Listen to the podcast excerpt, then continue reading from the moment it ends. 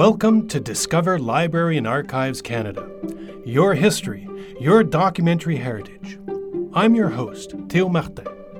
Join us as we showcase treasures from our vaults, guide you through our many services, and introduce you to the people who acquire, safeguard, and make known Canada's documentary heritage.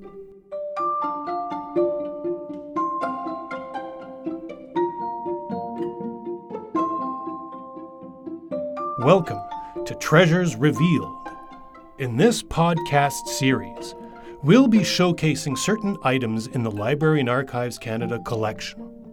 Each episode will speak to a LAC employee and highlight an item that they consider a real treasure in our collection.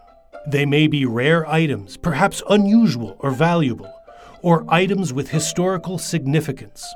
Perhaps they will have a compelling or interesting story to go along with them. More importantly, all of them will showcase our vast and rich collection that is the shared documentary heritage of all Canadians.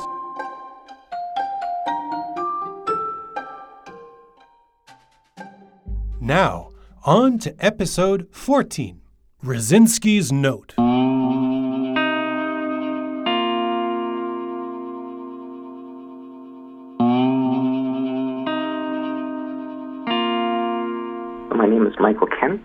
A senior librarian within the Special Collections team at Library Archives Canada.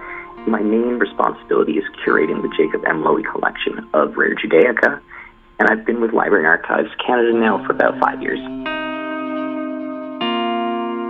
That was Senior Librarian Michael Kent, our guest on today's episode of Treasures Revealed. Michael is the current curator of the Jacob M. Lowy Room, a self contained collection housing over 3,000 rare and unique items dating back to the 15th century. In 1977, Jacob M. Lowy donated this collection of Hebraica and Judaica to LAC on the condition that it be kept together as a distinct collection and that it have its own dedicated curator. In January 2021, Library and Archives Canada announced the acquisition of one of the earliest sources about the Holocaust to reach the Allies during the Second World War. Here's Michael to tell us more about this treasure. So the treasure we're talking about today is a, a short pamphlet called The Mass Extermination of the Jews in German Occupied Poland. Um, it really is a short report. It's uh, 16 pages, uh, and it's a mid war publication. So we believe it was published in early 1943, though it's mainly based off an address given to the Allied governments in December of 1942. Um, the content of the report is information provided by the Polish government in exile, specifically about the uh, ongoing murder of Jews by the German government at the time. Uh, as such, it's actually, uh, to our knowledge, the first official reporting of the Holocaust and one of the earliest sources of information about the Holocaust to reach the West uh, while the Holocaust was happening. Um, it includes information about the Warsaw Ghetto as well as uh, concentration camps such as Treblinka, uh, Belzec, and Sobibor. And in addition to being delivered to Allied nations, this report was uh, published so there could be wider reach amongst the populace of Western English speaking nations. Uh, and it did actually attract some media attention at the time in 1943. Do we know who produced this report?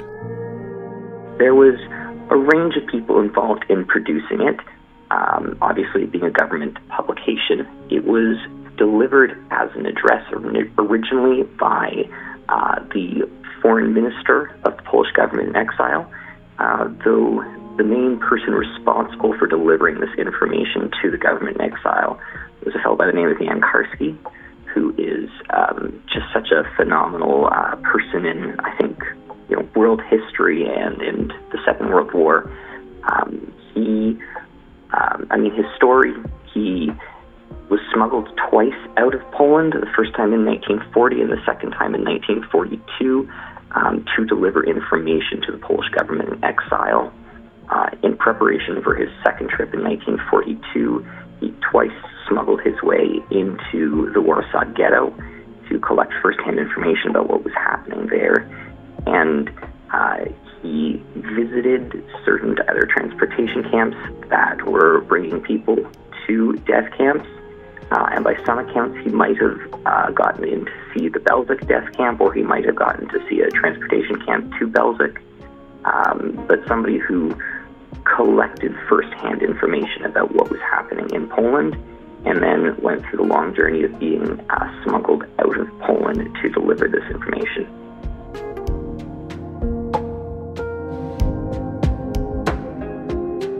This document contains Raczyński's note by Edward Bernard Rosiński, Minister of Foreign Affairs for the Polish government in exile.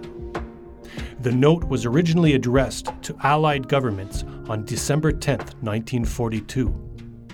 The report is based on intelligence provided by the underground Polish Home Army's Jewish Affairs Bureau and through the Polish underground resistance through their courier, Jan Karski. This document details the systematic mass murder of Polish Jews and reports on deportations from the Warsaw Ghetto to concentration camps, including Treblinka, Belzec, and Sobibor. Karski, who twice infiltrated Warsaw's Jewish ghetto and witnessed the transport of Jews to death camps, was nonetheless often met with skepticism regarding his reports of the mass murder of Europe's Jews. This document was the first official report to inform governments and the general public in Allied countries on the Holocaust. We asked Michael how LAC came to acquire this 16 page report. Uh, we are regularly contacted by um, you know, antiquarian book dealers, and uh, one of these book dealers reached out to us, letting us know that he had this report for sale.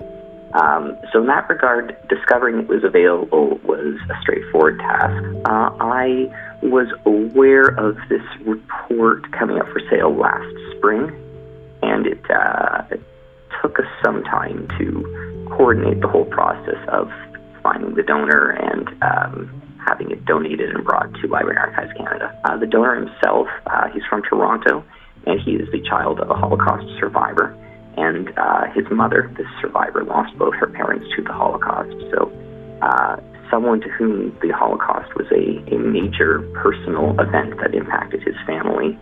And when he found out about this report and um, its importance to understand the history of the Holocaust, but also asking critical questions about what did the Allies know and when, he thought it was important to acquire this item to be preserved in the national collection so that all Canadians would have a chance to learn the lessons from this report and ask those questions.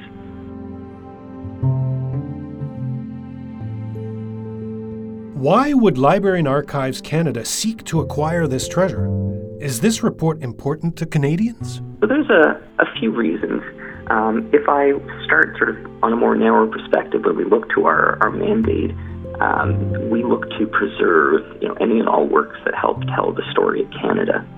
And there's no denying that World War II was a significant event in world history, but also Canadian history.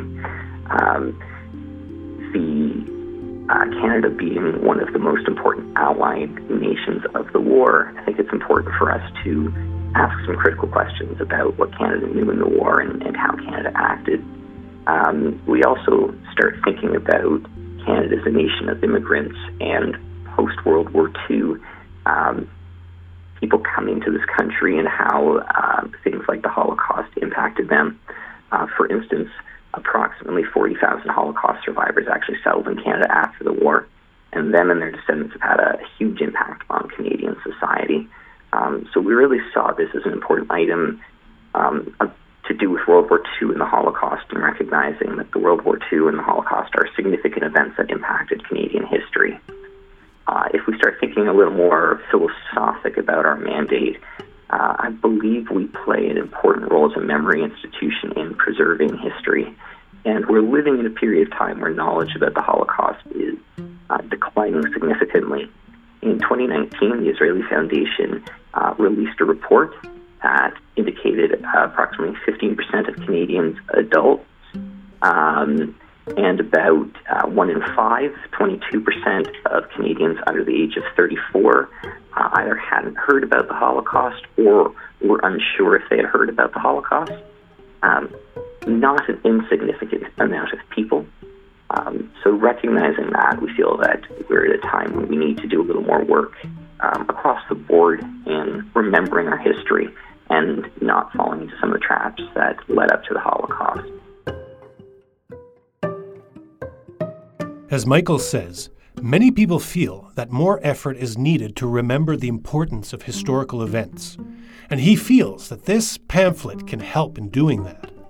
We asked Michael why he considered this item a treasure. Back in 2018, I had the opportunity to chaperone a trip called March of the Living, where I took a group of local high school students uh, for a week long visit to Poland to visit uh, the death camps, sites related to the Second World War, and sites related to Jewish history in Poland.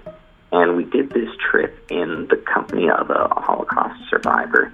And it, it was a, a very moving experience to learn about Auschwitz and the horrible things that happened there from somebody who was actually in Auschwitz survived Auschwitz.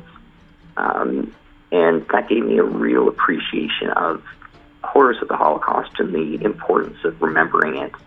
And then I see uh, reports like this, and I hear about the efforts of people like Jan Karski, who during the war were actively trying to inform the Allies, inform the West about what was happening, and were met with disbelief and, in many cases, inaction.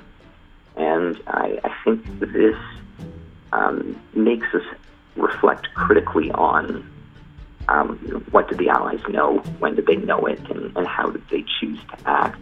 And I think gives us a, a deeper understanding of the complexities of the Holocaust. As one of the first sources of information about the Holocaust to reach the Allies during the Second World War, this document holds an important place in the history of the conflict. Particularly, this document answers questions about what and when the Allies knew about the Holocaust. As Canada was one of the leading Allied nations during this period, these questions are important to our own understanding of the Holocaust and our country's role during the war.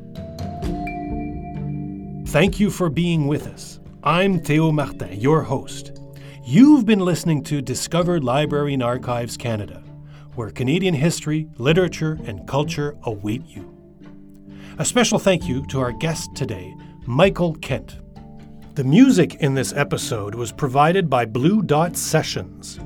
This episode was produced, engineered, and edited by David Knox, with additional editing and sound design by Tom Thompson. If you liked this episode, you're invited to subscribe to the podcast.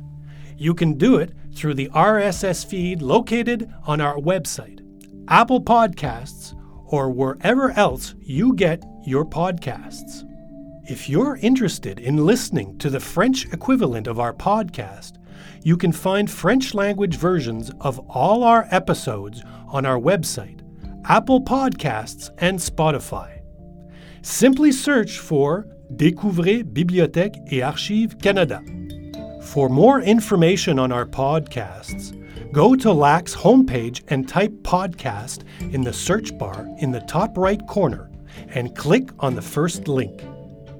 If you have questions, comments, or suggestions, you can find the email address for the podcast team located at the bottom of the episode page.